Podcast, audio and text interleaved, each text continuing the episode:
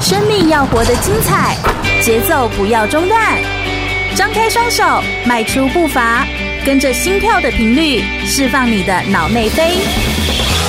我是全玉，每周日下午一点，空中全运会，运动零极限。全国广播 FM 一六空中全运会，我是全玉，每周日下午一点到三点，在空中给你轻松好玩的运动讯息，还有体育圈内的大小事情。Hello，大家好，来到空中全运会的节目现场，我是全玉。我们每个礼拜天的下午就是要来跟大家分享非常多的体育知识，同时也让大家认识一些不一样的运动选手。其实选手哦，有的时候那种。呃憨厚的个性啊，或者说是有时候不为人知的那一面，更是可以透过广播的声音，让大家可以更进一步来了解他们是谁这样子哦。今天要访谈这个选手，其实算是我的学生啦、当时认识他是在我在台体大教书的时候的课堂上面。遇到他，然后认识他这样子。那比较熟呃熟识呢，然后呃开始有一些接触呢，是因为我出了一些作业，譬如说跟目标设定有关的作业啦，或者是跟呃写一些自己的呃自我行销的自传呐、的这些作业的时候，就更加认识他。他也是一个很积极的选手。那透过我们的互动，然后而且问他的这个作业，我才了解哦，原来他的故事其实很精彩。他是谁呢？他是台湾的游泳的国手，比过世界中学的运动会、世大运，然后世锦赛以及世界巡回赛的游泳选手。而目前他的最好的成绩，也是目前最广为人知的，他是台湾的一百公尺蛙式的游泳蛙式的全国纪录保持人。让我们热烈掌声欢迎陈志明耶！嗨，跟哎大家好，自我介绍一下吧我是志明。是志明好。然后目前我是台湾一百公尺蛙式的全国纪录保持人，对，而且几岁而已啊，呃，二十。真的很年轻哎！你是不是跟星浩也同年？对，好我跟像他就是同学。同同学嘛，对，对同班同学，然后就是同年这样子，就是好年轻哦。每一个来上节目的人都很年轻，然后我就发现我只会越来越老，然后来的人就都是二十岁，然后二十一岁这样子哈。哎，蛙式蛙式不就是因为我自己练铁人三项，我就会发现蛙式是我在游的时候的一个方式。但蛙式不是很慢吗？怎么怎么样也可以游得很快啊？蛙式是在四个式里面最慢的，可四是式就是仰式、蛙式、蝶式、自由式，对，四四个式里面最慢的，就是蛙。对，蛙式。然后可是蛙式的技巧跟消耗体力却非常的多非，常的多。对，所以它就是速度又慢又消耗技巧。哎、那青蛙怎么做到的哦？嗯，不知青道蛙哎、对， 可能是它有蹼吧。哎、我们今天在那个录音间，我们也会跟大家介绍一些器材，这样子，就是它到底是怎么样来练习的那些器材。哎、这也是好玩的一件事情。我们等等再来跟大家做介绍。不过我们先问一下，哎、那志敏你是几岁或什么时候开始接触游泳运动啊？运动很小啊，运动吗？国小。国小大概三年小级小学三年级的时候吧。嗯，好像大部分的游泳选手都是在这个时候接触，对不对？我其实算起步比较晚，因为有一些还有四五岁、三四岁就开始游了，哦所以我这个那个东西是为了是什么？练水感吗？对小时候越早开始练，人家说水感会越来越 好，那、啊、我们小时候不都在羊水里面过的吗？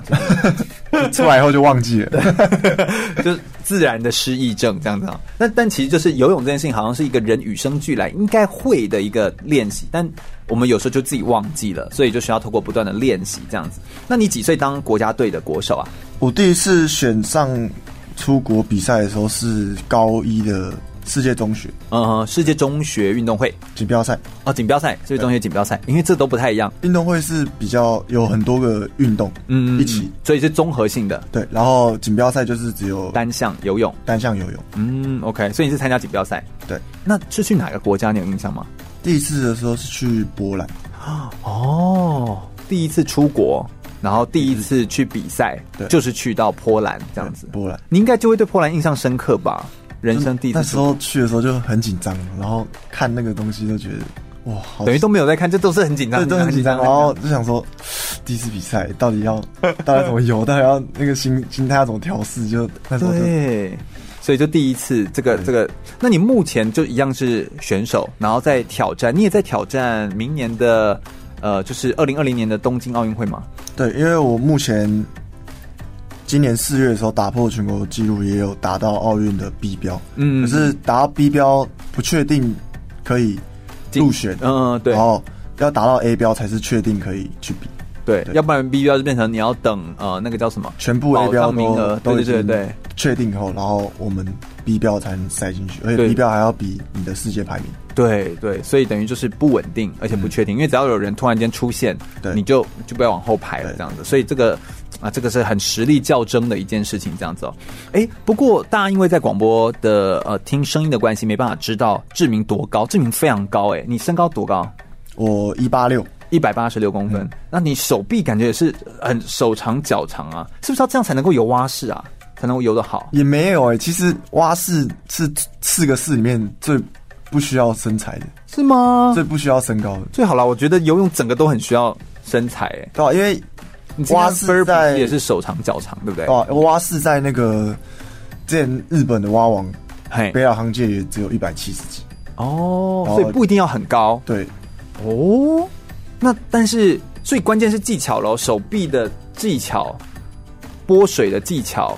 对，的手臂跟脚的配合，然后很多小非常小的细节，嗯，所以它是一个蛙式技术难度比较高的对一对个一个对，运动相较四式来，嗯，我们等一下就是来聊聊，哎、这个技术难度到底多高，然后以及怎么样来做这个训练，这样子、哦。应该你有一些很印象深刻的训练的历程跟故事，这样子。那再加上我还记得那一次我们在写你的那个行销故事的时候，其实你就觉得游泳运动其实是一个非常沉默，而且需要一个人跟自己对话的运动，所以这其实是一个很需要沉淀下来。你也会可以透过游泳运动，在游泳的当下去思考自己，然后去呃去回想自己的生命的历程，或者是去想着我要怎么样来突破，走到下个阶段。所以我相信游泳运动伴随着你蛮长的一段时间，应该已经跟它就是密不可分。现在每天每天练的时间也都很长，对不对？对啊你刚来录音也是泡在水里，然后刚才才过来，然后过来哦刚刚练 完才嗯马上赶过来录， 对对对对，所以就是就是你会发现那个总是不管是什么时间点都是很忙碌的，就是在在密集的练习，所以我觉得这个其实是对游泳选手来说就是你一生的宿命这样子、哦。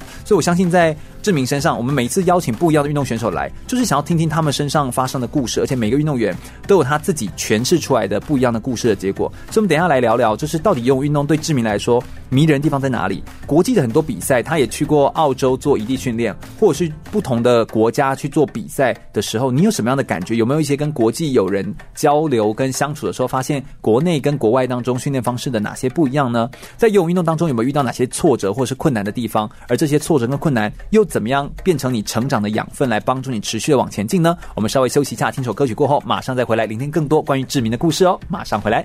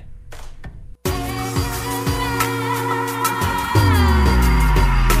全国广播 FM 一零六点一，生活最 easy。有意思的电台 FN 一零六全国广播，您现在收听的是全域主持的空中全运会，我是亚洲标枪纪录保持人郑兆春。居住回到全国广播 FM 一六空中全运会的节目现场，我是全玉。我们今天特别邀请到的呢是全国的游泳蛙式纪录保持人，让我们热烈掌声欢迎陈志明耶！欢迎志明来到全国广播，跟大家打声招呼吧。嗨，大家好，我是志明，我是台湾一百公尺蛙式的全国纪录保持人。对，而且志明非常年轻，就是他才二十岁。嗯，哎，单身吗？嗯，没没有， 没办法这样子直接就是公开哈，跟大家就是说，哎、欢迎各位来找他这样子哦。志明其实在这个游泳运动上面已经有非常长时间的专业，从小学三年级其实就开始练这个专项的运动这样子。游泳对你而言好像是呃，你是到高中才站到国际比赛上吗？对高中才开始有第一场国际比赛，然后就是去波兰，对波兰波兰去做比赛这样子、哦。那有没有一些关键的赛事训练？这这是第一场的国际比赛嘛？相信对你而言一定印象很深刻。我们刚刚也有聊到，那你有没有有没有去一些什么地方做训练的时候，它深深的影响你，然后让你达到了突破？像这一次的全国的蛙式，你现在变成台湾的蛙王了嘛？对不对？在台湾现在这样子的好成绩是怎么样的训练，然后帮你带出来的？你有没有什么关键的时刻的改变点？其实我觉得那时候大一的时候去学校送我们去那个澳洲的庞德大学练习，庞德大学。对庞德大学，哦，他在澳洲的哪哪哪个澳位置洲的那个黄金海岸，哦，在那昆士边兰州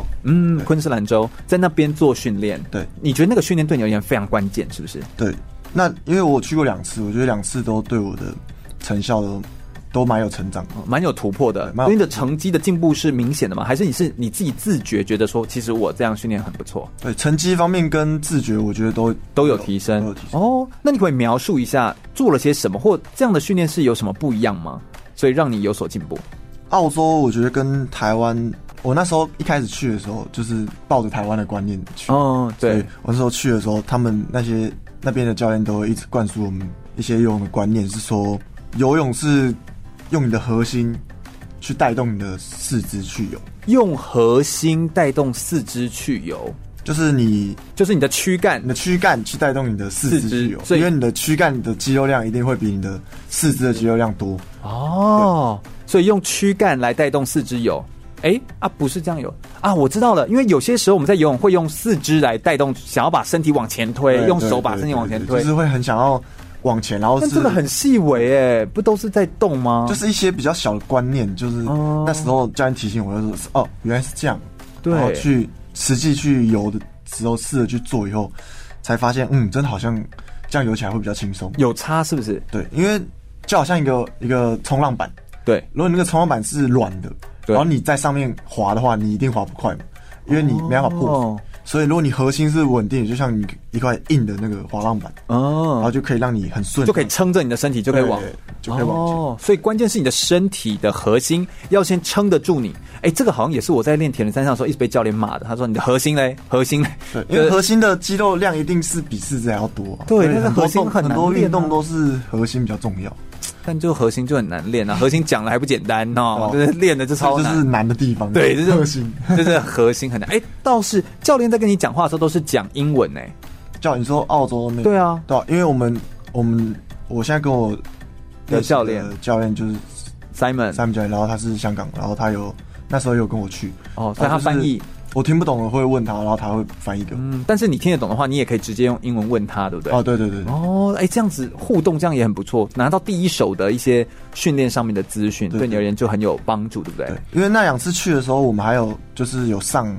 语言学校，所以其实语言方面也没也有蛮哦也大有的进步，嗯，哎，那真的蛮好的，哎就是语言也进步，训练也进步，然后观念也进步，对不对？总之就是全部都全方位的进展。还有没有什么很棒的观念，就是你得到，然后对你而言特别有启发的？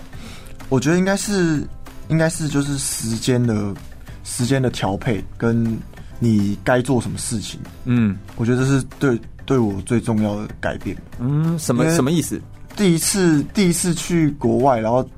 离家这么久十周，然后就是什么事都要自己来。哦，虽然有时候家人也会帮忙啊，就对是但是还是你很多东西你都要自己安排好，因为自你律又要对，因为你游泳又要回来又要放松，然后对又有语言学校功课，然后哦一些还要吃饭，阿里阿扎有没有觉得比在大学读书来的更认真？就是认真的十倍 吧？欸你我觉得，我觉得其实我在台体上课，我就会觉得学生就是这样子，就是他必须要，你必须要给他一个他要的东西。如果这个东西是你想要的，比如你就想要游泳，你想要把这件事情学会，想把这件事情做好，然后给你一个那个环境，其实你就会，嗯你就会被环境给影响，你就会想要认真。对啊，如果环境很安逸，你就会想要偷懒，大家都偷懒，你就会觉得我就跟着偷懒。就人就是这样子，就需要把你丢到一个对的环境，嗯嗯，对不对？所以你在那边觉得自己就哎、变自律了，对，因为那时候目标很明确，就是想要想要更突破。因为我去澳洲之前一直都是第二、卡第在三、第二、第三、第哦二、第三这样，然后就很想要、很渴望那个金牌跟破全国，嗯嗯，所以就目标很明确，然后就在澳洲的十周就是全力游泳，然后全力学英文，然后做自己该做的事情，嗯，然后把时间排的非常的密。非常的密，对，多密。就是你一天要练几餐在澳洲？一餐就呃一天的就平均都两餐这样，就是一就早天上早上一次，早上练完，然后可能休息个半小时，吃个饭，然后去上语言学校。哦，然后去上语言学校，语言学校回来中下午午吃个饭，然后再小睡一下，然后又要去练习。哦，练习回来又要吃晚餐，吃完晚餐再写功课挣扎写功课啊，时间就差不多过去，然后然后就要睡就要睡觉觉了，了，然后隔天就早上才要对练。对对对对，天哪，日复一日。你这样是去哎、澳洲你好像是去几几个星期，十十周十周嘛，对哦对不对？十周十个星期，其实也差不多，就像是一个一个 season，就是一个学期啦。对对对不对对对对对对，欸哦，很好哎、其实我觉得你这样的进步幅度就非常的大，对，它因对为你的去影那响真边的蛮深刻的。对，而且去那边就是也是都自己自己会更了解自己需要哪里不足，对哪里不足，然后自己需要什么，然后也会很有动力的去想要做好每一件事，不会自己就是很懒惰，就像躺在床上划手机啊，直接就、直嗯，接就不行不会有这些东西对。哎、我觉得所以你看，人还是可以逼的嘛。那我怎么看你平常在上课的时候好 像，哎哎哎，被抓到被抓到哦！嗯你看，这是啊，还是我还是太人太好这样子。哎、话说，既然游泳运动你已经去到澳洲之后，对你而言有很大的突破，成绩上面其实也就是很明显，对不对？有很明显进步。第一次去的时候就是成绩有进步，可是没有这么这么明显。对，你可能哦还在适应。对，因为那时候去的时候就觉得好像都去十周，然后都这么痛苦，哦然后也花那么多钱，然后就觉得应该要拿点什么东西出，，对对对，然后就有一点嘖反效果的感觉，就是那时候太想比赛太的时候想要急着拿什么东对西。对对对对，然后那时候就很紧张，比赛的时候很紧张，心跳跳超级快，嗯 然后下去的时候就是虽然有进步，可是还是没有到第一名，嗯也没有嗯到破全国那个成绩，然后成绩也只有进步大概非常小。嗯嗯嗯，然后第二次去的时候就觉得，我势必要在这是我的一个缺点，我势必要在里面做一点改变，所以我就很那一次第二次去回来的时候，就是不会把不会去想以前我做过什么，付出什么努力，就是嗯把握当下，然后想要就是享受那个比赛。嗯，所以就是心态上面也不太对，一心样态上面就有改变以后，其实成绩就自己自自然而然就上。去。对我有发现呢、我这样子录了那么多的选手的专访，然后我就发现一件事情，就是很多选手都说，他真正能够拿到好成绩的时候，就是只专注在当下。当你眼中就是一直想要拿那个奖牌的时候，你反而就很难拿到。对就是好像有一点这样的感觉。就是对啊，那时候就是真的非常想要，然后做了很多努力，然后就觉得嗯我、哦这些努力应该要有回报，对所以就会觉得就看太重，然后对，那得时候失心太高，嗯得失心太高，然后就影响到比赛结果。哎、真的哎。但是话说，像对你们这种整天都泡在水里的运动员来说的话，游泳运动对你而言还算是一个迷人的运动吗？就是，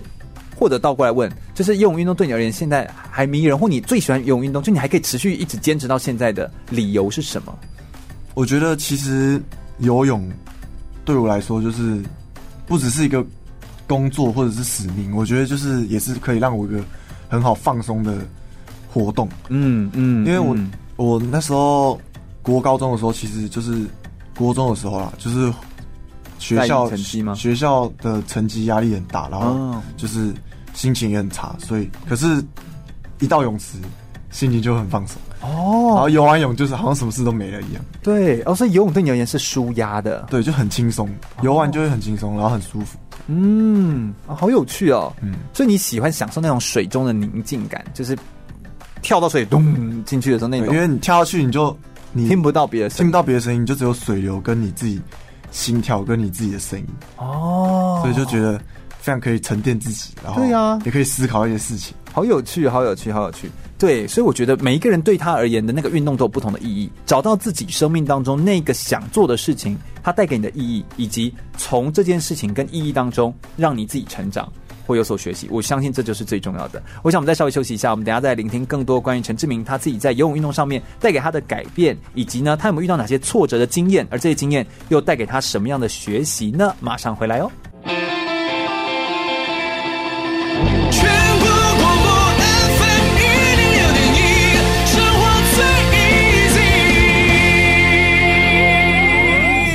我是台湾短跑金牌杨俊翰，您现在收听的是 FM 一零六全国广播全域主持的空中全运会。继续回到全国广播 FM 一六空中全运会的节目现场，我是全玉。我们今天特别邀请到的是陈志明，也是我们台湾蛙式的全国纪录保持人，来到我们节目现场，跟大家分享非常多他的赛事的经历，以及他为什么可以成为台湾的蛙式的纪录保持人哦。这个记录其实，呃，也算是突破了悬挂蛮久的记录，对不对？对，应该是二零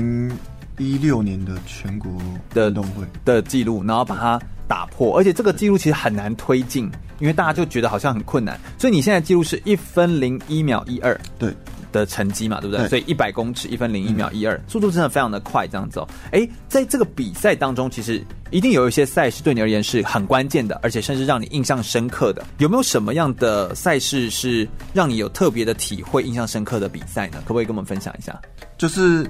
印象最深刻的应该是一零八年的大专杯，嗯因为我就是在那一场破全国。对对，因为那时候跟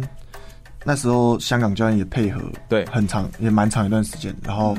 就也蛮想要证明一下我们两个的努力是有成果。嗯嗯然后也是第二次澳洲集训回来，嗯，所以那场比赛对我来说算是一个成果验收，是不是？对，也算是一个成果验收，然后也是看可不可以自己突破自己的一个蛮关键的比赛。会紧张吗？嗯你紧自己张觉得，紧张没有第一次第一那么次紧张那么紧张，因为啊就是有在下功夫，不要让自己这么紧张去比，因为一定会影响到成绩。对，然后那时候跳下去的时候就没有多想，就是相信自己的训练，嗯，然后也享受比赛对，然后游到碰墙以后，然后我就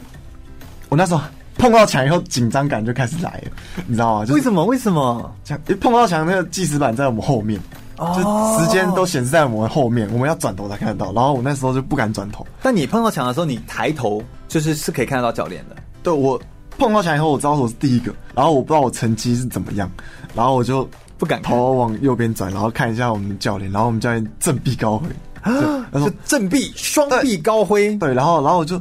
哎呦，可以哦！然后转去看一下，哇，一分零一秒一二，对，然后就破全国纪录。这是不是你其实悬挂在？就你其实有一段故事，就是你自己其实小呃年轻的时候，你其实把一个一分零一秒七九的那个贴在床头的全国纪录的成绩，然后就贴在床头，一直告诉自己说，我一定要突破这个成绩。对对，因对为那时候有，因为那时候大概高三的时候吧，我就一直把破全国当自己的目标。为什么啊？很少人会这样子做吗？还是说很多人会这样子？你说因为把大部分人就是只想要拿个金牌，不会想要破全国啊。就破全国，代表你是真的是实实在在第一名、啊哦就没有人在你前面。对，所以你没有想要说我只想要这一场比赛拿金牌就好，对你比这较样想要是我真的想要破了全国的成绩对我想要我前面都没有人的那种感觉，这样才 爽。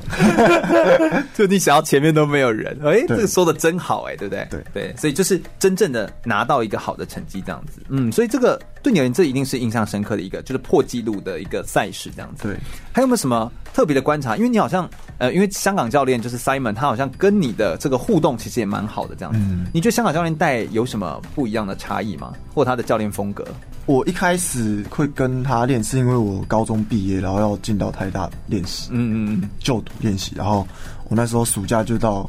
台立游泳池，然后就是有个学长推荐我，嗯说跟可以跟 Simon 一起练，哦然后我就去。然后那是第一次像那个教练就觉得，哎，怎么这个人疯疯的，疯疯癫嗯疯癫，然后癫的，会跟你讲一些，他确实蛮活泼的，，对，就会跟你讲一些很很就是乐色化，对，就是一些话。然后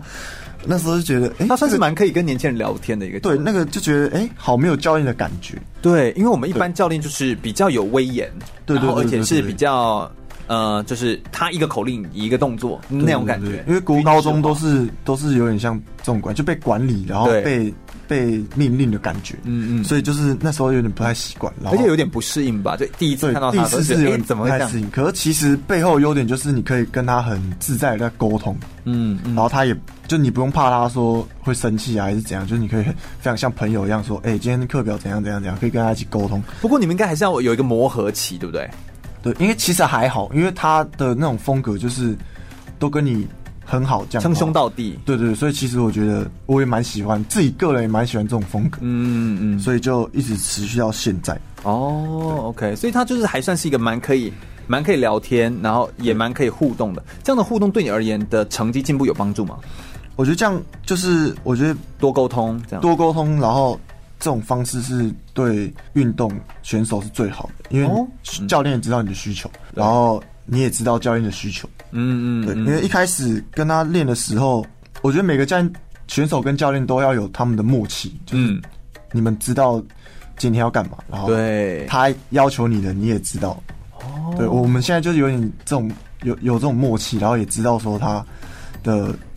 就很了解这个人啦、啊嗯，对那种默契会不会比较像？你可不可以形容一下它是什么感觉？就比如你一到游泳池，就是你们就这样使个眼色，这样挤眉弄眼，这样嗯用力眼色，然后他就就他就知道你要干嘛吗？是这种吗？也你会形也没有容一这下？么夸张，就是会知道说今天的课表是为了什么而做，嗯对，然后也大概知道他自己的要求在哪里。对对所以他因为写出来，他你就知道说他这个东西是稍微距离我的标准再高一点点，然后但我做得到，对对对类似这种对对感对觉，对对对然后他也抓的很准，对，而且也有共同的目标去一起奋斗的感觉。嗯嗯嗯，我觉得跟我国中、国中、高中的教练最大的差别，其实就是沟他通给我他教导我的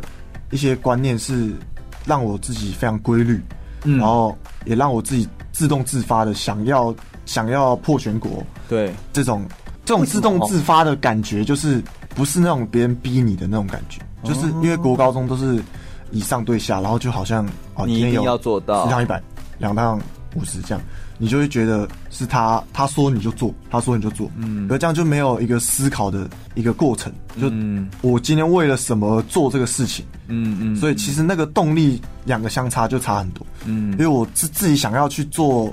我自己想要破全国，所以我做这些都是为了我自己，对，所以就会更努力的去想要把这些东西做好。嗯，这在一本书叫做《高绩效教练》那本书里面，他把这个东西叫做让选手自觉成长的责任，就是让你自己会觉得成长或者是进步这件事情是我的责任，而不是教练命令我说我要进步，我去进步的那种感觉。所以你自觉成长这件事情是你自己想要做的，你想要负担的，而你就把这个呃东西承担下来，所以你就会进步。对有点像这种感觉。像他、他做了什么可以让你做到这样子啊？就是他其实，充分的授权，还是充分给你沟通，还是怎么样？就他其实让我们很自由，就早上早上就跟我们说六点练，然后那这样不就大家有时候就会姗姗来迟？如果很自就由是如果你自己真的想要的话，你就会你就会来你就会提早来，提早到。我做很一些常我很常热身看 Simon 的脸书，就是他都会写一些这个，对他就是他就会你要自律，对对对对对如果对你对是一个怎样的运动员，就是这种默默的那种潜意识的那种啊一直在影响洗脑， 然后你就会你就会觉得说不做到好像不行哎、对对对，所以其实也是自己非常想要成绩，然后也非常想要进步，所以就跟他有一个共同目这标真的。就是默契。对，这就是一个默契。我觉得蛮好的，对所以我觉得你对于呃跟香港教练这样的互动，其实他也真的帮助你很多。你好像说 Simon 他自己有一个小本本，他会记录你的成绩，对不对？对对，他那个本子里面都哦密密麻麻，然后可能别人就是看你看不每一懂个练习的东西，对对，他每个练习。习都会写下来，然后其实这样就是一个规律化的训练，然后也也是有数据化的练习，嗯它就也可会以让对你照对，让你知道说你的练习欠缺什么，然后或者是说你这个周期做了什么东西，嗯，对哎、那我好奇来问一下，就是那你平常如果没有在比赛的时候，或者做运动训练的时候，你的最喜欢的休闲活动会是什么？就是你平常做的休闲，或休闲什么东西可以让你活动放松？放松哦，我还是你刚刚说游泳就让你放松了哈？但你如果在训练，不就又没有放松？ 就是。其实平常的话啊，就是打电动啊，假日的话，就不太会去接触游，因为真的是哦游太多了。对 虽然说游泳可以让我很放松，对但是还是做太多还是会腻。嗯嗯，所以应该还自爬己爬会山去吗？还是什么？爬就你会做什么？对，我蛮喜欢去做一些户外运动，嗯就我不太喜欢待在家里，哦，对，除非是真的很骑累脚踏车。就是骑脚是蛮喜欢，然后打羽球啊，哦然后打桌球，对对对，因为其实台家都有学这些东西，所对以其实就然后也都有空间都对不对，对都有兴趣去玩这些运动，对对对，我几次跟你约，你就会说，哎、你接着要去打球什么的？对对对哦，所以就是其实这些休闲活动对你而言也算是一种生活的平衡，对可以帮助你达到更平衡的生活。我觉得这非常有意思哦。我们稍微休息一下，等一下再来聊聊更多，就是在游泳训练当中说蛙式运动训练当中有没有一些小技巧，而且呃，志明还特别带了一些小器材来，等一下就可以帮我们讲讲解一下，说明一下说，哎、这些器材这个东西对于蛙式为什么可以训练有帮助呢？如果你今天特别是一个，比如你想要练铁人三项，或你想要练游泳的人，在动作的上面，你想要你已经知道蛙式怎么游，但你想要更精进的人，接下来的内容一定会对你有帮助。我们先稍微休息一下，也听完新闻之后再回来来了解更多关于志明在游泳运动上面相关的讯息哦。马上回来。全国广播 FM 一零六点一，生活最 easy。我是举重世界金牌郭幸存，您现在收听的是 FM 一零六全国广播全域主持的空中全运会。继续回到全广播 FM 一六空中全运会的节目现场，我是全玉。我们今天特别邀请到的呢是台湾的蛙式全国纪录保持人陈志明来到我们节目现场，热烈掌声欢迎陈志明耶！自我介绍一下吧。大家好，我是陈志明，嗯目前是台湾一百公尺蛙式的全国纪录保持人。对，志明就是非常的淡定，来跟我们分享很多他的故事这样子哦。不过我们现在要来讲一个好玩的东西了。刚刚已经讲了很多他的这个训练的历程啊，有没有一些大型的赛事的经验啊？而什么比赛对他而言又是一些深刻的影响，而且他的从比赛当中学到了一些时间分配。他去澳洲做一力训练的时候，从核心再来带动四肢的这些训练方法，这都是比较专业的。那我们现在想要给我们的一般民众也有一些福利，就是如果我们真的你会蛙式运动，你知道蛙式的动作的话，但你们平常蛙式是不是也会用一些？辅助性的器材训练来帮助你们把动作调整的更好，都会做用哪些器材，然后都会做什么训练？可不可以帮我们介绍一些小器材，以及你会做的训练？你今天有把器材带来，对不对？有有有，对对对对，像是什么啊？这个是像什么器材这个你现在拿蛙的式是蛙脚、蛙鞋，蛙鞋，对这个，很能 Q，很能 Q，对，就是它很软，然后它对可以就是好像让你的脚变大好几个 size 一样。哦，对，那蛙鞋它可以让脚，就哎、它真的听起来就很能 Q 哎、哈、对啊对啊它可以让你的脚变大好几个 size，但套着它速度变快，那不就是一个假象吗？你脱掉之后不就变慢了？对那这个在练虽什然说么？虽然说这样讲，可是它的对，因为它会让你的脚的压力比较大，然后会让你脚的压力比较大，对，然后让你的脚的感觉比较好，然后也可以训练到你的那个脚怎么脚去脚的肌踢肉水的那个感对，觉？然后它的轨迹也是最最正确的，对对对对，它轨迹也是最正确的。嗯，然后它因为刚说压力很大嘛，所以你的脚踝柔软度也会提升。哦对，所以你透过呃蛙鞋，我们有时候会以为，像我自己就会有一些迷思，我就以为说套上这个鞋子，好了，你速度是变快，那你脱掉之后不就一样变慢？我就会觉得说，嗯，那我干嘛我干嘛套它，就没有帮助到我变快啊？但其实刚刚你的解释就是说，它其实是帮助你感觉那个水。那所以你的对动作就会落在正确的位置上面，你会比较容易抓到那个正确位置上面，是这样子的训练为主体，对不对？嗯对那等于它对，但它可以帮助你吃水，但它你在夹腿上面也会有帮助吗？对它，因为蛙式有另外一种比较特别的蛙鞋，是它因为蛙式是的脚比较不是像垂直这样动，嗯所以它的它蛙是一个要鞋打是开特别设计过，嗯所以它踢脚的时候那个水感会特别好，嗯然后推进力会比较强，这样在你热身或者是你比完激烈比赛用，然后会让你的肌肉比较放松。嗯，那除了蛙鞋之外，其他什么工具也是你会用的？滑还有手、接下来这个是滑水板吗？还是那是什么？那是滑滑手板跟浮板，滑手板跟浮板，对，浮板就是你可以它是塑塑胶的吗？塑胶欸。它是泡发泡棉，然后它会浮在水水面上，它有嗯一个浮力。但你是很小的，这个大概才对呃，以我们一般的成人的手掌，大概就三个手掌或两个手掌大而已。对，然后这种、就是这种是比较常，我们比较常用来夹在胯下，哦，OK，对，然后让你的，因为因为水中动作，你如果脚往下沉的话，这样就不是流线型，对，所以夹着的话它会比较浮，嗯，比较浮的话，你的那个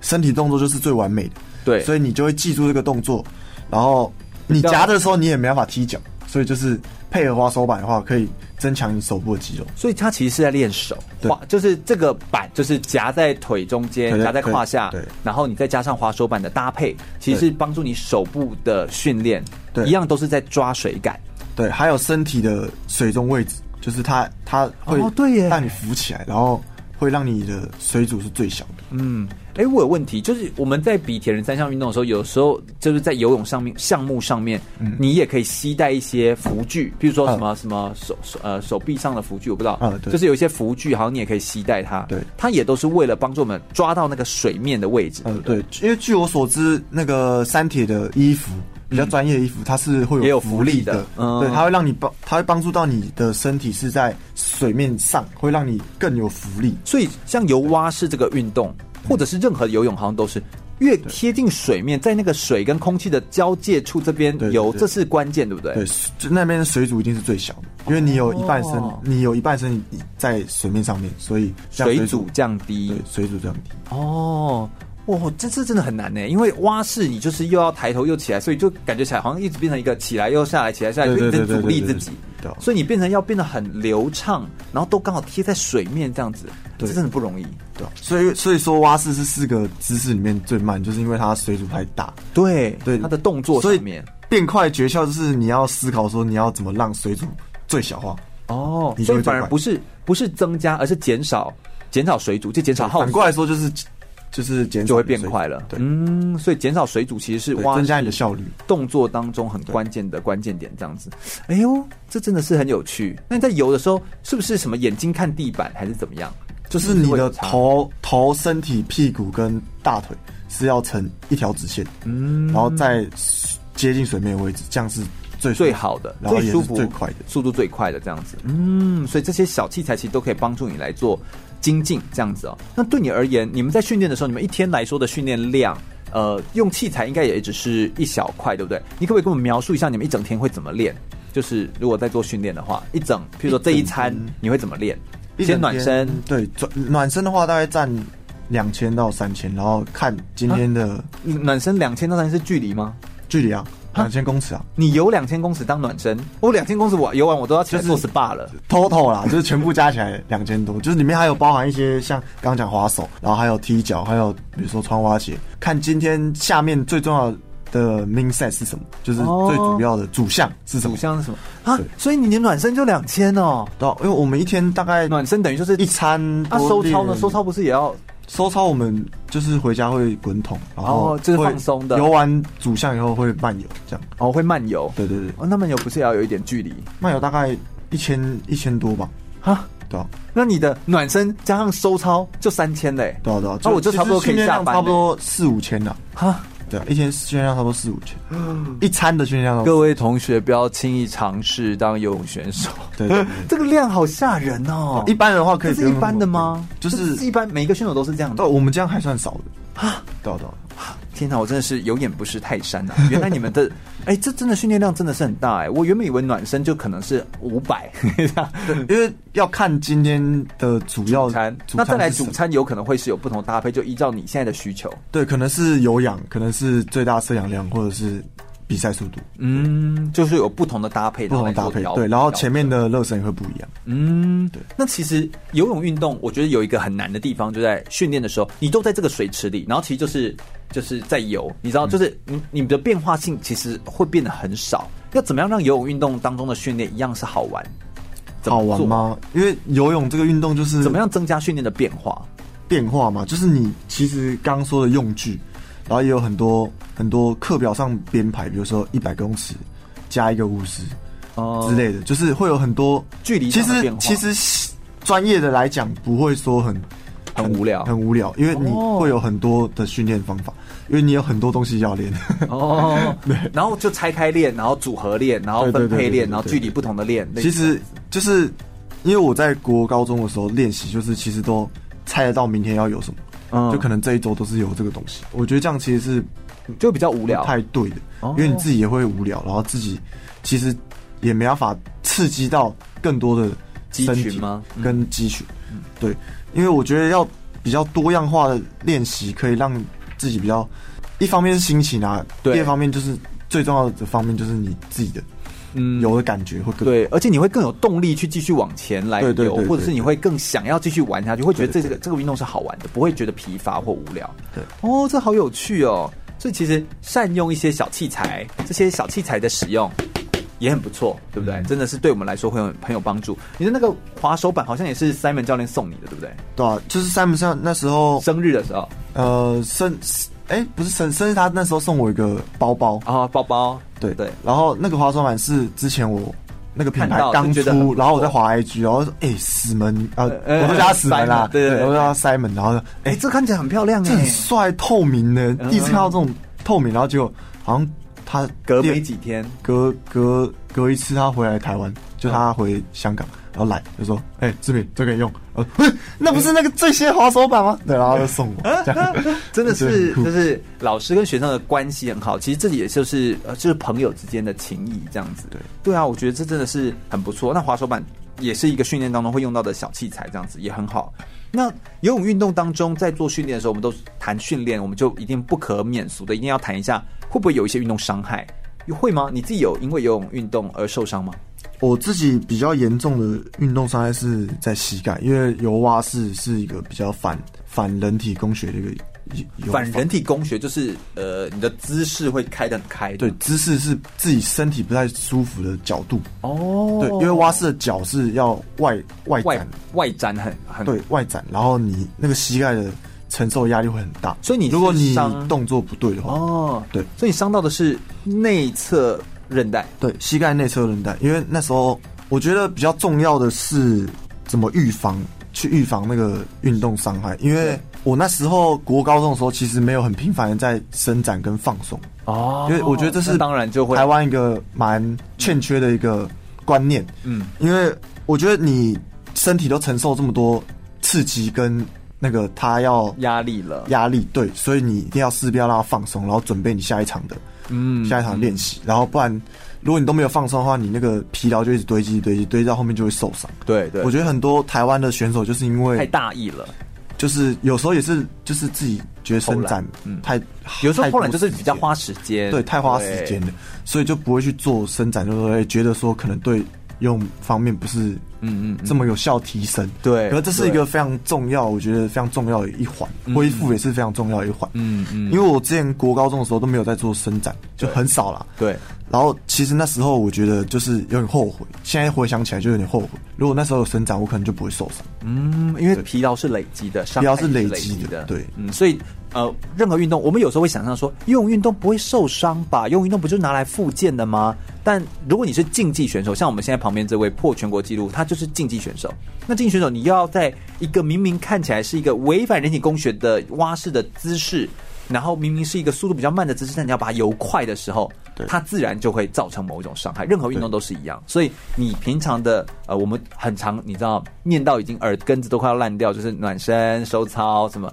就这个东西其实真的都是非常的重要，它就是一个运动伤害的预防跟避免，才能够让你的运动的经验可以持续得更长久哦。我们再稍微休息一下，等一下来聆听呃关于志明他自己个人在遇到一些挫折跟遇到一些阻碍的时候，他是如何克服，有没有什么困难跟挑战是他未来想要持续来超越跟持续来面对的呢？马上回来哟、全国广播 FM 一零六点一，生活最 easy。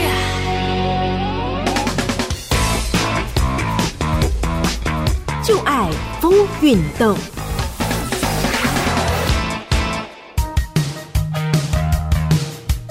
台湾是一个海岛国家，与海的关系密不可分，但台湾民众却总是与水保持着距离，既好奇又惧怕，时而传出戏水失事的新闻，更加深了台湾民众对水的恐惧感。也许比起更多的禁止与距离，我们可以试着去面对与学习认识水与海洋，而游泳是海洋教育中不可或缺的一环。游泳指的是一个人在水中靠着水的浮力与身体动作来移动。游泳不只是非常受欢迎的休闲娱乐活动，也因为可以看成基本生存能力，而成为许多国家学生必修的项目。从运动健体强身的角度来看，游泳也能够训练全身肌力、协调性，并增强心肺功能。作为一项体育竞技，更有着大大小小、从地方到国际的各种赛事。在史前时代，人类就已经有游泳的记录了。历史中的游泳多是属于上流社会的休闲活动或是军事训练的一部分。至于现在的竞技游泳，则是在大约十九世纪的欧洲开始发展。一八二八年出现第一个公共室内游泳池，一八三七年英国的国家游泳协会成立，开创了近代游泳竞赛的历史。一八九六年第一届现代奥运会时，游泳就已经是正式竞赛项目。一九零八年国际游泳总会成立，负责管理奥运会相关的水上运动。目前最热门的游泳姿势大概有四种，分别是普遍认为最困难的蝶式、躺着游的仰式、入门容易、速度也慢的蛙式，以及常被称为自由式、速度最快的蝶泳。这四种游泳姿势也是目前奥运会的正式竞赛项目。另外，也有一些其他常见的游泳姿势，像是狗爬式，通常是初学者学习游泳时最先学会的泳姿，或者是身体不对称游泳的侧泳，可以作为救生技术或是长途游泳时使用。游泳是很健康的有氧运动，也是一种低冲击的身体锻炼方式。游泳可以增进耐力、肌力，提升协调性与心肺功能，也可以用来复健，或是给比较不便进行激烈运动的人，例如孕妇来活动身体。甚至有研究指出，游泳可以协助预防并降低慢性病对身体造成的风险，还能疏解压力、降低焦虑和忧郁的情绪等等。继续回到全广播 FM 一六空中全运会的节目现场，我是全玉。我们今天特别邀请到的呢，是参加过世界中学运动会、世大运、世锦赛、世界巡回赛的台湾游泳国手，让我们热掌声欢迎陈志明耶！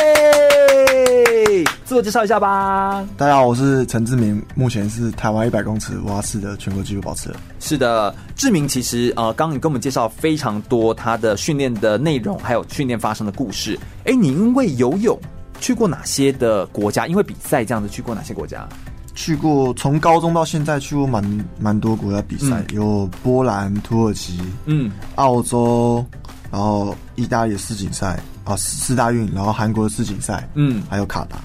天啊，都是我好想去的地方 哦。哎，感觉都是一些呃蛮富有的国家，哎，好像也都是蛮不错的国家，对啊嗯就是能够办比赛、承办赛事，还是蛮不简单。哎，有没有一些印象深刻的一些经验呢、啊印象深刻、哦，就讲波兰好了，嗯因为波兰那时候就是他那个比赛性质是比较有点交流的感觉。对，国际交流，对，然后我们比完以后去划船，啊，划船哦，对，因为那就是那那个游泳池旁边有一条河，嗯是他们比那个西式划船那种吗？对对对贵族那种感觉对。的划船，然后我们进去在划船，然后船上都是不同国家的人，哦，对，然后国际艇， 对对对对对，然后划一划，然后隔壁的那个隔壁划船就的人就用那个桨泼水。 泼我们，然后我们船上人就就吓到，因为那个船很小，吓到啊这样叫一下，然后就就翻我船，们翻船。然后 那天那天波兰是冬天，你知道吗？然后超冷，然后上来我都没衣服穿，然后 带队教练才才把他那个刚买在波兰刚买羽绒衣一万多块借给我穿，然后因为那时候。波兰去完回来要比全中运，就蛮、嗯一个蛮重要的比赛，所以那个教练也不敢就是怕你们感冒、啊嗯怕我们感。冒，然后马上就把他自己袜子脱下来，然后借我穿啊，然后我那时候穿拖鞋逛逛了一整 天，因为你的整个就翻船失掉这样对超好笑的，好好笑哦！哎、其哎、但是西式划船在这个欧洲真的是非常盛行，而且算是一个贵族式的运动项对目哦。对对对它不是我们想象的独木舟哦，它是它是背向式的往前进的一个运对动。对对， 然后那时候划划划船的地方，然后我之后去澳洲上语言学校的老师，对然后有提到，然后我说，哎、老师你有去过那里哦？然后他说，我们老师说他有去那边比过世锦赛，然后觉得哇，好巧哦，，对一而就哎而且他也是厉害选手，对能够他比那世时候锦赛那很厉害。就是世锦赛累积好好几面金牌，哦然后奥运也有金牌，天哪，那对就是金牌选手啊！我当我的那个语言语言指导老师对，就超 容易。超荣幸的，对对对对。哎，我觉得有一些这种国际交流经验，然后就是出国跟大家见面交流，就是能够认识一些不同的人，就非常的棒，对不对？还有什么很特别、印象深刻的例子？卡达，卡达哦，对，卡达那时候有，就是我们比完赛以后，嗯然后去逛街，然后逛街，因为卡达卡达在中东，对然后不太会下雨，然后我们就看到，哎，前面我们去逛波斯湾，嗯嗯，然后波斯湾看到，哎，对面很黑，然后很雾，以为下雨，就想说，哎、是不是下雨啊？然后结果我们就想说，哦，好，那差不多要走，差不多要走。然后就是准正准备要走的时候，那个水水就下来，水对，就是雨啊可是所以是下雨不只是只有雨哦，它还有沙子。 对，就是雨加沙子直接打下来，然后你衣服全部都是黑的，都是沙子，对，全部都沙子。然后整还有有办法，呼吸吗？就是要那有点像遮一下是就是超强大的就是对空水污啊！ 加对超水强加的空屋啊水加沙尘暴的那种感觉。天对哪，还好我有戴墨镜，不然那个眼睛应该很痛对啊，对，然后就那是整衣个服不就全部都是黑 的对了对？对对对，然后我们就赶紧拦一台那个建车，马上就回饭店。然后躲到自己的车，躲到车子里。对，然后我们还问那个建车司机说：“哎，这个这是天什么气到底是怎么回事？”然后说他也不知道，哦，那对是算沙尘暴吗？还是算就也不太确定。对对对那但个就是司机也不知道是什么回事但。是好好严重这样子，对哦，偶尔会有这样的天气，因为毕竟他们不怎么下雨嘛，对对对不对对对对，真的是怎么该遇到都可以遇 到，对对对不对所以有时候出国就会有一些很不一样的这个经历，这样子。哎，话说你在，当然我们说出国比赛。一定有一些有趣的经历，但是一定也会遇到一些挫折的经验。你有没有自己在比赛当中，或是因为训练有一些挫折的经历？可不可以跟我们描述一下一些细节啊？挫折应该可以说就是那时候高中的时候，嗯因为一直都是第二名，对，然后一直都没办法突破。嗯然后那时候因为出去比赛都是选，那时候很幸运就选一二名，因为那时候蛙式台湾蛙式在我们这个年纪还蛮得牌的几率还蛮高，所以对就会选一二名去。嗯，可是你去就是其他你的队友都是第一名，嗯嗯嗯，所以你自己是第二名，然后就是心里会有点不舒服，就大家都拿金牌在那边刷牙刷牙，然后你都没有，然后就心那时候心情就很低落。哎、你是一个很就是在意，就是说，应该是说，就是你觉得我有机会代表台湾出去，或代表成为代表队出去。但如果你是银牌的话，你是一个比较不能够接受这件事的人。，对，就是觉得，因为那时候我是银牌，然后金牌是台湾，就台湾的嗯嗯选手，然后那时候觉得好像我也是台湾人啊，我怎么没办法拿银牌？哦对，然后就觉得那时候心情就很低落，可是也没有让还自己蛮在意的哎、对，然后就对是感觉那个队友都不爱理我，然后防护员啊、教练啊都不爱甩我的感觉，嗯然后可是也没有让自己就是沉寂在这里沉寂，太久，嗯，就是那时候洗个澡，然后思考一下，就觉得我要拼自己我自己都第二名的，然后我在这边失落，别人没有失落，我这样不就落后别人更多？嗯我觉得我自己就没有时间低潮跟失落，所以就马上把自己振作起来，然后继续下面的一个挑战。对对，你好像很常会就是遇到挫折的时候，呃，会鼓励你自己的时候，你的调整方法好像会说，譬如说我就是要做好我该做的，或是把握能我能够控制的每个当下，类似这样子的感觉，就是你好像比较不是一个沉浸在挫折里的人，你一直都是去想说，那我现在要做什么，那我要怎么做？对，就是会比较思想思考说自己的问题到底在哪嗯里，为什么不会赢，到底问题出在哪里，然后不会让自己沉寂在失落太久，因为你都没有，你都已经输了，就没有资格失落啦，对不对？嗯你就要更要提起进来去追过别人。对，哦，真的哎，真的是没有资格失落，也没有时间让你在那边，呃也没有时间在那边消长时间低极潮啊，消极，对啊，不对？那你别人就是都飞起来了，你还在那边消极，对，你就不只对能急起直追，对不对？对啊哎，话说你有没有在运动场上，然后你会很鼓励自己的名言或话语，有吗？还其实比较没有。就是经过那几次澳洲回来，就会让就会在心里告诉自己说，相信自己的训练，嗯对然后不要想太多，因为之前都会去想说啊，如果没有游到，我就心情怎么样会怎怎么样样？会先让自己打个预防针，嗯，然后现在就不会，现在那就种不用预防针对不用预防针，真的不用抗体打，很好，真的不用打，然后就是挑战来就就享受。 你刚刚好像在就冲休息的时候就说，就是越累越爽，对不对？对啊，就现在练习就是练，如果练习遇到很累的话，嗯，，就是以前的话就觉得哇、怎么那么累啊，然后就好偷懒一下好了，偷懒一下好了，然后现在就是就是因为自己的目标很明确，然后也知知道说这都是为了我自己，所以就现在练习就是有点有点被虐的倾向，就是教练出的课表 你就再把它吃完。超累的话，就是游起来就是。哦，今天这课表就是好爽， 对，就是越游越爽，越累越爽那种感觉。真的是，真的是很被虐， 真的是很强哎哎，但我只能说，就是你真的是已经把这件事情转换成一种自我的能量，而且就是遇到苦，把吃苦当吃补，然后一直把它往前推进，让自己更有办法，然后呃控制好自己能够控制的，做自己该做的，这样持续前进。哎，那你有自己在游泳运动场上，或者是在运动场这件事情上面，呃，佩服的偶像，或者是你很喜欢的那些人物吗？有这样的角色吗？在你的心中？我觉得其实没有特定一个角色，嗯就是我都会蛮佩服说那些国际上的选手，嗯他们可以这么自律的做好他们自己该做的事情，然后也让自己的成绩达到一个非常非常精彩，然后也让自己的经验可以非常丰富，可以到世界各地比赛。然后对我其实没有特定去崇拜某一崇个拜谁谁，就是我觉得大家都是我学习的对象。嗯，而且你对其实佩服的是那种国际的选手们，他们那种自律的表现。对对对对，然后就而且不断地比赛的时候也会偷偷的观察他们到底在干什么。诶哦 哎 这其实很重要的，自己偷学一点就是哎真的，你就是要看到的是那些别人没看到的东西，而且你既然有机会近距离接触到这些国际一级的选手了，对那其实更不应该要放过这个机会。对对这其对，实我是觉得就是出国，就是也可以让自己说开眼界。开眼界，要让知道说，让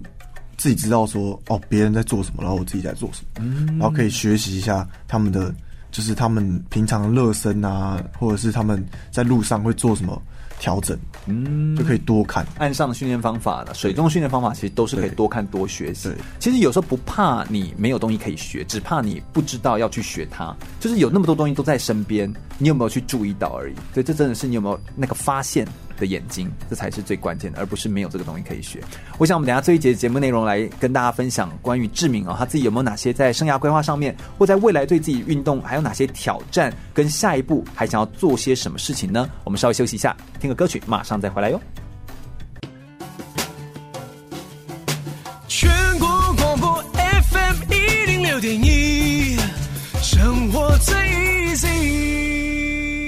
我是四大运韵律体操国手杨千梅。您现在收听的是 FM 一零六全国广播全域主持的空中全运会。全国广播 FM 一六空中全运会的节目现场，我是全玉。我们最后一节节目内容要来跟大家谈谈关于生涯规划以及长期的生涯的议题。我们今天访谈到的是志明，志明其实是一个台湾目前游泳速度在蛙式上面一百公尺最快的纪录保持人哦。我想要问的就是很好奇，你目前对于自己未来的生涯规划，你的游泳项目来说，你接下来下一步想要挑战的目标会是什么？就自从今年初达到就是破全国这个对对对，破全国这个成绩以后，我就其实目标就马上放到二零二零奥运，因为毕竟四年一次，对然后也很难。那你现在是奥运 B 标，对奥运 B 标，所以我觉得我自己之后的规划就是做一个周期到大专杯，然后好好的准备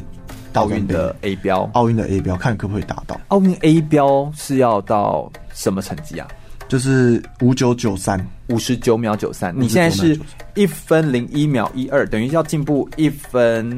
哎，不对，要进步一秒一九，对哎，对吧？一秒一九对，一秒多一的点，的的一秒多一点成绩，对啊，那你觉得是可能的？对啊，一一定有机会啊！嗯如果努力的话，一定会有机因会。为你好像以你之前进步的幅度，你也是从，就是好像你这样算起来好像是可以的，对对对对对，嗯，所以其实进步个一秒钟，哎，大家以为一秒钟很短呢、其实一秒钟可以游有些很长哎、对不对？对有些人一秒会差到多少、一秒啊？蛙式的话，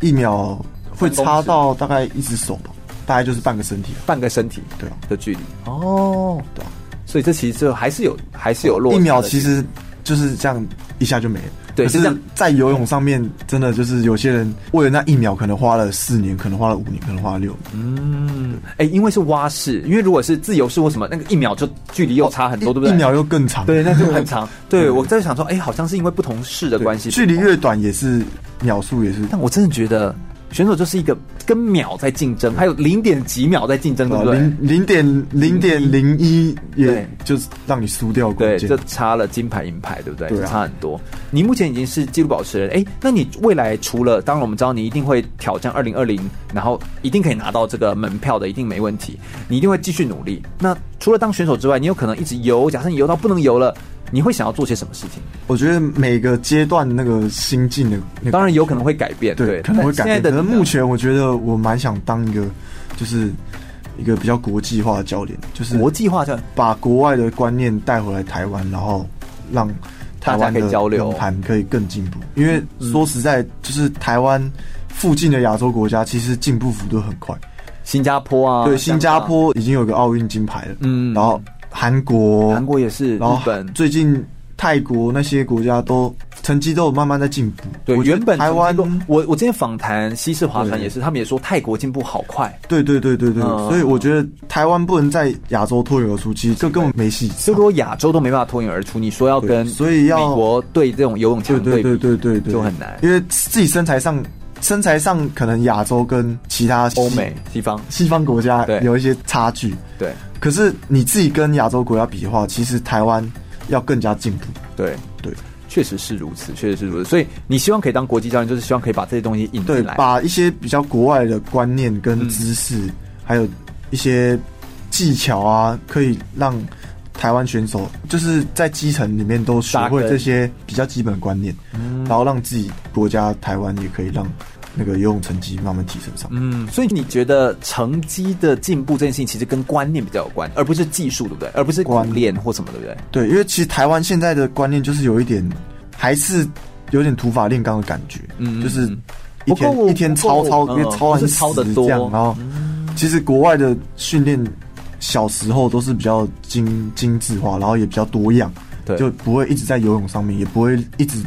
专注于一个式，比如对说好像我蛙式就有是一直游四蛙式，式一直游嘛蛙，式对，会让你多就玩。像日本他们也是四个式都练，嗯，然后到自对啦己该出成绩的时候才去选自己最强的姿势去游，嗯嗯，这样他们试试的水平也可以有效提升。对对，而且会是整体的大提升，而不是就是很小的时候就好像笃定啊，如果赌错了那就啊那就没有了对对对所以就会其变得实比较可惜。对，台湾的运动员就生涯就很短，对，那台湾目前可以有这些好成绩的运动员，有时候就是家庭的栽培，就是家里的人，譬如本来就是游泳世家，新浩就是游泳世家嘛，对所以对家庭里面就是有这样的背景，那才能够达到呃某一种某一种程度的提升，就变成会有点这样子。那说实在，就还是训练方法没有达到某一种普及化。你如果今天训练方法是一个呃很正确的，而且你的训练的方式是真的有效的，那你应该不会是只有一个选手有效。你应该会是整批选手对一批对一对批的有效，就是那才叫做平均有会效上嘛升。对，所以不是说我今天带出一个很厉害的选手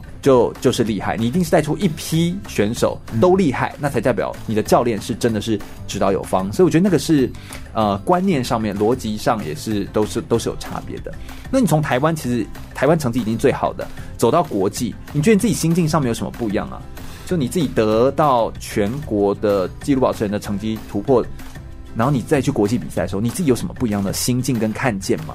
就那时候大专杯五月嘛，嗯嗯，然后破全国，然后觉得哦自己终于达到这个目标，对然后也达到 B 标，然后马上就把目标放在奥运奥运，然后隔个几个月而已，几个月两个月，然后就去比四大运，然后四去四大运的时候就看到就觉全世界的大学，看到全世界大学顶尖的选手，然后自己其实就是也是吓到，有点吓到，就觉得哦自己其实跟国际上差距是这么大，人外有人，对，就是人外有人，天外有天的感觉。嗯，所以就自自己会觉得说，不要因为自己破了一个全国，然后就非常自满，嗯然后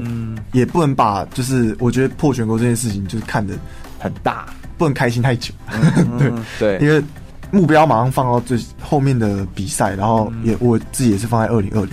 然后也看到了很多国际选手。嗯，然后也让也知道自己在国际上的排名跟位置在哪里，所所以以自己就是几斤几两重这样子。对，所以就是也可以 让让自己更有动力去继续往前，嗯不会因为我自己是已经全国最强，然后说啊我全国最强，我不用练不用练这样。是是，所以我想你已经设定了一个目标，你也跟 Simon 有谈好，就是说你们的未来目标就是希望可以在呃这段时间，从现在开始一直持续到明年的五月份的大专杯的时候，你用一个周期的循环，然后在五月份的时候做一个检核点来检核。那五月份刚好也是最后一个。呃，奥运 A 标达标的那个检核的赛事点，对所以你希望可以在最后在那边，希望可以达得到。而以你过去的经验来说，哎，也是可能有机会的，就是在一百公尺的蛙式上面拿到奥运的 A 标。太好了，我们也祝福志明，他可以在这件事情上面一定可以做到的。而且以你现在的这个计划来说的话，我是觉得嗯，可行性非常的高。接下来我们有一个奥运可以拿到 A 标的选手就要马上出现了，